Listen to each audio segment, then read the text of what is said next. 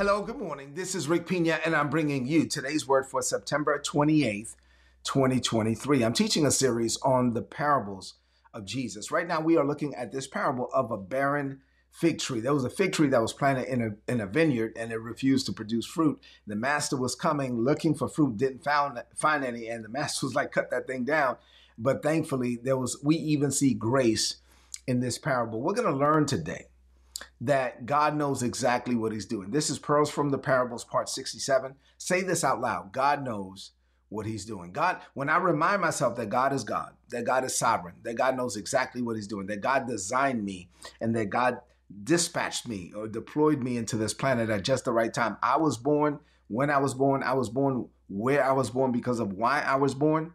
I was born for such a time as this, and God made plans for me. Come on now. That's going to help me resist negative stress, distressing anxiety, all of the manifestations of challenges as it relates to mental health. I know that a lot of people are dealing with mental health challenges today, but we can actually enter into God's rest and receive overwhelming peace when we remember that God knows what He's doing. Oh, get ready for the word this morning. I want you to open up your heart to receive.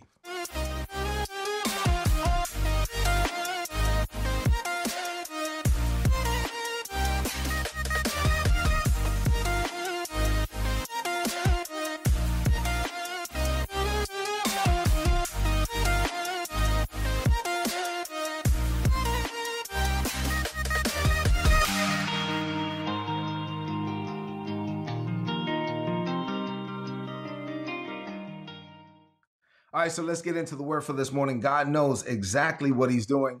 Put in the chat, I enter into God's rest. Put in the chat, I receive the peace of God. When you receive the peace of God, there's a peace that passes all understanding. There's a peace that psychiatrists and psychologists cannot figure out. They don't even know why you're not freaking out. Why? Because I know what God God knows what he's doing. I mean, sometimes I don't even understand what God is doing, but I know that God knows what he's doing. And oh, brother Pina, how's this thing going to turn out? Listen, there's sometimes, honestly, I don't know how, how it's going to turn out, but I know this is going to be good. Put in the chat, it's going to be good. Why? Because God is a good God, man. God made plans for me. As long as I'm not, what we're learning in this parable, so I, as long as I'm not uh, basically fueling my uh, my own failure, like I'm, as long as I'm not acting in a way that is a detriment to my success, I'm not lazy. I'm not the unfaithful steward, right? As long as I, I'm, I'm diligent, I'm hardworking, I'm industrious, I'm creative, I'm open to God, and I'm willing to put in the work, there's no way. Listen, it might be challenging. Things might get difficult. Things might take longer than I expected. Uh, it, it might get worse before it gets better, but there's no way I'm going to fail. Come on now. Why? Because God knows what He's doing. I mean, God led me down this way. I'm going down this way with God. God's grace is on me. It may be difficult, but and God never said it would be easy, but God did promise to be with me every step of the way. Say, God is with me, and God knows what He's doing. You got it? All right. So, Psalms 126 and verse 4 is a scripture that we've been looking at all year. I want to read it again for you before we get into the parable. This is something that at our church we've been meditating on because we believe that this is a season of refreshing and restoring for us. And so this morning, even if you came maybe you were battling thoughts of you know challenges as relates to your mental health. Maybe you you had lost your peace and you came across this this hispanic looking dude on youtube and you clicked on it and you're watching me now. Listen the peace of god is going to overtake you while you're watching this video. I'm praying that the love of god the peace of god the grace of god will abound in your heart and in your mind and you will be overwhelmed with god's goodness as we meditate on the fact that God knows exactly what He's doing. All right, so you'll be refreshed and restored. The Bible says, Now, Lord, do it again. Lord, do it again. Restore us to the former glory. May streams of your refreshing flow over us until dry hearts are drenched again. We're praying for no dry areas. Uh, say this say no dry areas for me any area of your life that that may have gone dry in this season god is going to refresh you and restore you say amen to that. Luke chapter 13, verses 6 through 9 is the parable we're looking at. Jesus said this A certain man had his fig tree planted in his vineyard. and he came seeking fruit on it and found none. Now, I already told you that fig trees grow in orchards, grapes grow in vineyards. For whatever reason, this master said, I want to take this fig tree and plant it over here in this vineyard and i and the although the location changed my expectation ju- does not change i expect him to still produce right And so he came, the Bible says, looking for fruit and found none. So there was a dresser of the vineyard, and he says to the dresser of the vineyard, Hey, look at this tree right here. I've been coming looking for fruit for three years. Year number one, I came, I didn't find anything. Year number two, I came, I didn't find anything. Year number three, right now, I'm coming, I'm not finding anything, cut it down. Like there's a limit to my patience, the master is saying. And the dresser, thank God for the dresser, he says, hold on, of course, I'm going to deal with all of this in the parable. We just got to take our time and develop it. I'm building my case. Uh, but the dresser is Jesus and says, hold on, let me work on it. Let me dig around it. Let me fertilize it. Let me work on it. And then if after that still doesn't produce, then fine, you can go ahead and cut it down, but at least give me a chance to intercede. So, what does this mean for you today? I have a few things to share with you this morning. And um, actually, is a lot that God gave me this morning. But as I go through this, I want you to open up your heart to receive. I'm building my case that God knows exactly what He's doing so you can relax. Say, I'm going to relax. Say, relax. Speak to yourself and say, relax, chill out. Why? God is still God. God sits on the circle of the earth and God knows exactly what He's doing. You got it? All right, a few things. Number one, here we go. God's not, and I'm trying to contain myself. So I'm, I'm trying not to preach this morning. Obviously, you know me. Sometimes that doesn't work out. I get excited. All right, but number one, God's knowledge of you predates your birth. Put this in the chat. God's knowledge of me predates my birth. I was born July 25th, 1972, but God's knowledge of me predated that date. God's knowledge of me predated my birth. Jeremiah chapter 1, verse 5, the Bible says, Before I formed you in your belly or in the belly, I knew you. And before you came forth out of the womb, I sanctified you and I ordained you to be a prophet unto the nations. He's saying, before your mother met your father, before you became an inkling or even a sparkle in your father's eye, before you were formed in your mother's belly, I already knew you.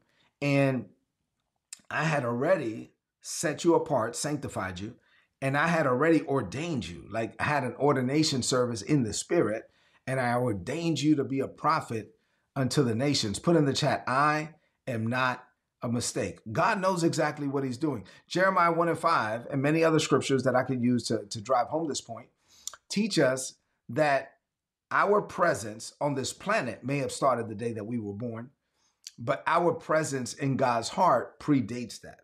And so God made plans for us before the world began. You may not have existed in the form that you exist right now before your birthday, but you existed in the heart of God and in the spirit realm well before that because God made plans for you before the world began. God knew you before you were born, and He made plans for you before your mother met your father. Say this I am not a mistake. So, as much as your parents love you, your parents cannot define you because your parents did not design you. And so, like, at the end of the day, God knows exactly what he's doing. I was talking to my son, Joshua, who's in college now, and it still blows me away that this 17 year old kid just turned 17 is in college. And and and he God put in him cinema, film, and and all of this stuff. And and he keeps sending me these these stuff and dad i got promoted and now i'm on this project and i'm the producer and i got to do this shot and check out the shot. What do you think about the shot? And i'm like ah, looks good to me. Like i mean like but that thing that god put in him i have another son that's a chef and god put that in him. I have another my daughter is in in the in the creative industry as it, as it relates to um uh, social media and all of that kind of stuff. And God places things in people and so, even as parents, like we don't get to decide because God decided before the world began. And so, you are a product of intelligent design. God designed you before your mother met your father, and he deployed you into this planet at just the right time for your individual and specialized purpose. And so, when you internalize that, and and you contemplate i want you to think about it i'm taking my time this morning because i want you to contemplate. I want you to consider the fact that you are not a mistake. I want you to consider the fact that God made plans for you before the world began. How, how could you walk over to the mirror and have low self esteem when you know that?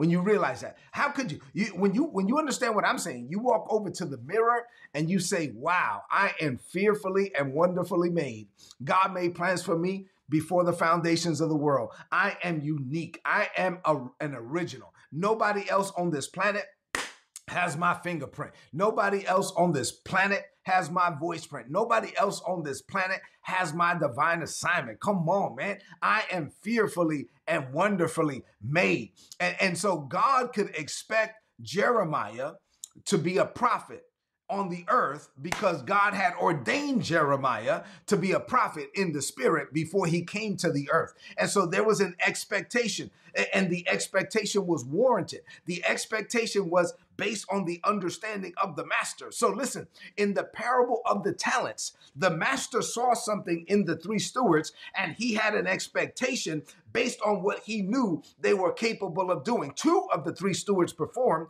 The unfaithful steward did not, but the expectation of the master, even in the unfaithful steward, was not based on the performance of the unfaithful steward. It was based on his knowledge and expectation of the unfaithful steward. The same thing with the fig tree. The master comes, he's seeking fruit. The fig tree is not producing fruit. It's like, ah, I don't want to be here. I'm in a vineyard. It's not producing. He is expected. He, his expectation is not based on the performance of the tree because obviously the tree is not performing. His ex- expectation is based on his knowledge of the tree.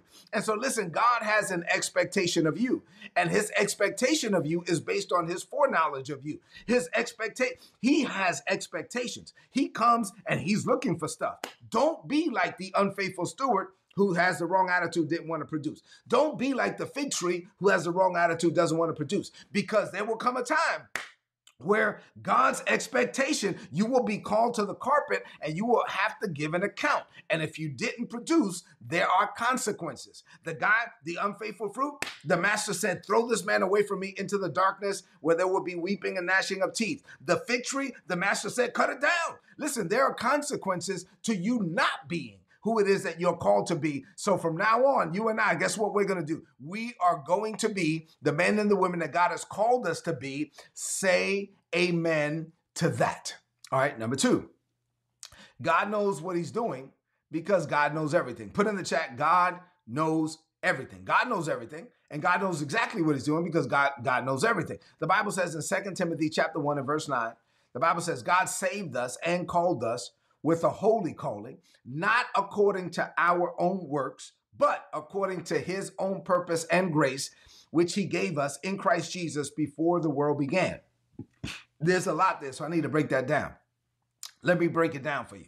All right. First thing, God saved you when you repented of your sin and you accepted Jesus as Lord, but he called you before the world began. So, so I got born, I was born July 25th, 1972. I was born again August 20, um, August 27, 1995. But I was called before the world began. You see what I'm saying? And so God saved, so the Bible says God saved us and called us with a holy calling, not according to our own works, but according to his own purpose and grace, which he gave us in Christ Jesus before the world began. So that means that God thought about me, God thought about you well before we thought about him. Think about that, right? So it means that God loved us before we loved him. It means that God destined us before we performed towards him. Our destiny is not based on our performance or our works. Our destiny is, is based on his, his purpose and grace. It means that God's plan, God had plans for you well before your parents did. God had plans. God dreamed about you before your parents dreamed about you or anybody else. God dreamed about you before you had dreams for yourself. And so when you internalize this and you realize that you are not a mistake, literally it can change everything because you could be like, no, I am destined, man. I'm called. God knows exactly what he's doing. So when you're facing a challenge right now in September of 2023, and let's say that things are not working uh, the way that you wanted to work in your marriage or in your career or in your business or in your finances or with your children, and you're like, man, what's going on, God? I know what you told me, but this thing is not moving fast enough, or these things are not working out, or what's going on here, what's going on there. You, it's so easy to freak out. But when you remember, wait, hold on, hold on, hold on, hold on, hold on. God is still God. hold on, hold on, hold on. God's promises are still true. Oh, snap. Hold on for a minute. Everything God said to me still is going to come to pass. Okay, let me chill out for a minute. Let me enter into God's rest because God knows exactly what he's doing. See, God didn't call you according to your own works. God called you according to his own purpose and grace. This is going to help you and it helps you to be delivered from performance based religion. Religious people will tell you, hey, you got to do all this. This is what you got to do. You got to dot every I. You got to cross every T. You got to go to you know church every Sunday. You got to go to Sunday school. You got to have a perfect Sunday school attendance record. You got to do this. You got to do that. And if you don't do this, oh, don't take communion. You're not you're not righteous. Don't you're not holy. If you don't do this, oh, you got married out of wedlock. Uh, I mean, you had a baby out of wedlock. Oh, mm, that that's it. Can't take community. Can't do this. You can't listen. Uh, it's rules based. It's performance based. And then, uh, what you can expect. Oh, you was believing God for this, and we all prayed, and the church prayed, and we laid hands on you. We all happy. But now you went out there. You went into the world. You went to college. You went. You did some things you were not supposed to do. Religious people will say, well. Don't expect God to bless you now. okay, let me let me quote Second Timothy 1 and 9 again. God saved us and called us with a holy calling so that our life could be about something that's bigger than us. Not according to our own works. Oh, so God didn't call me based on my works. He called me according to his own purpose and grace. So he gave me a purpose and the grace for the purpose. He gave me an assignment and a grace for the assignment. He gave me both, the text says, in Christ Jesus. He gave me both, the text says, in Christ Jesus before the world began. So relax. It's not performance based. You have not disqualified yourself because you never qualified in the first place. You need to chill out. I'm not saying live in sin. Of course not. Come on. If you if you can take what I'm saying, Paul said, can you ah, like should you take the message of God's grace to mean that you continue in sin? He said, of course not. I mean, like that doesn't even make sense. I'm not saying that. Of course you, but when you embrace the grace of God, you don't want to sin. So, so it's like, okay, I got it. God called me with a holy calling. God called me to holiness. God called me to righteousness. And he did it not based on my works. He did it based on his purpose and grace. I need to embrace that so that I can be the man or the woman that God called me to be from the foundations of the world. So God has expectations of me because he knows what he called me to do. God has expectations of me because he knows what he equipped me to do. So God's expectations of me are based on his foreknowledge of me. The master in the, the parable of the fig tree had an expectation, and the expectation was warranted because he knew that the fig tree had the power to produce figs. And so, whatever you're supposed to produce, you're supposed to produce. Okay, so number three, last point for today. Uh, I'm actually going to use the Apostle Peter and the Apostle Paul to make this last point, and it's going to be good. You ready? Last point. If your situation is difficult, look at me. I don't know what you're facing this morning, but if you're facing a situation that's difficult, if you're facing a situation that is unpleasant, it is an indication that God is just looking for you to rely on His grace. The the the three um, stewards in the parable of the talents, they were given amounts of money and they was like, go do something with that money. And that could be a lot of pressure. What am I supposed to do? They didn't have to take on the pressure to perform. Everything was, was on them to succeed. Two out of the three did succeed, one did not. The fig tree in the parable that we're looking at right now, although it was planted in a vineyard, it still had the grace to produce. But if it didn't like the situation, it's so easy to say, forget it, I'm not doing it.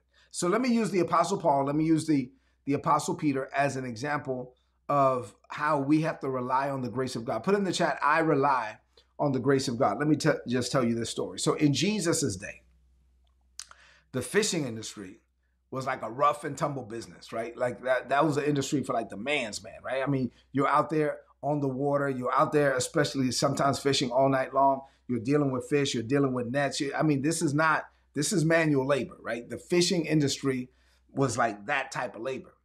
Um, and so Simon, the fisherman, he was not polished. He was not refined. He was not groomed. He was not educated in, with a higher education or anything like that.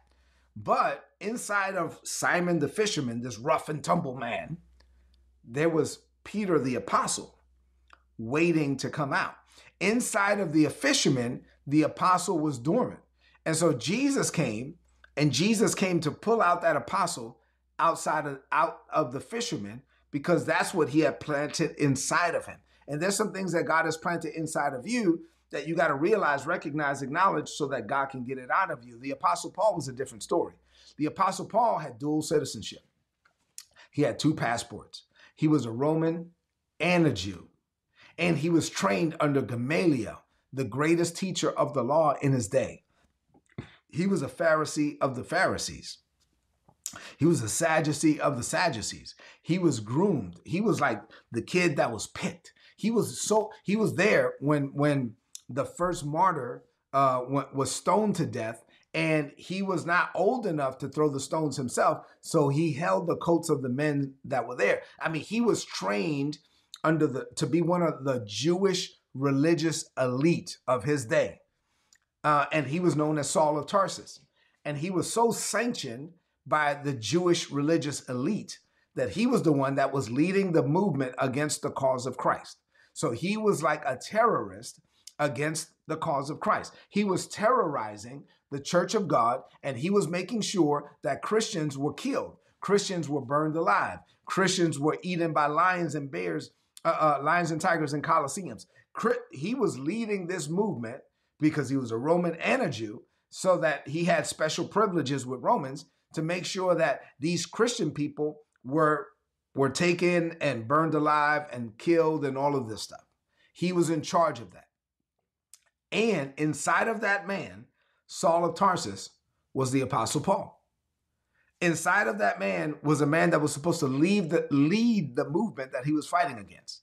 That's crazy. So let me just say this: inside of you may not be Peter, uh, your name may not be Peter, your name may, may not be Paul, but whatever you are and whoever you are, and whoever you're called to be is inside of you, and God is looking to get it out of you. Your job is to find, follow, and finish your purpose and to get it done before you die.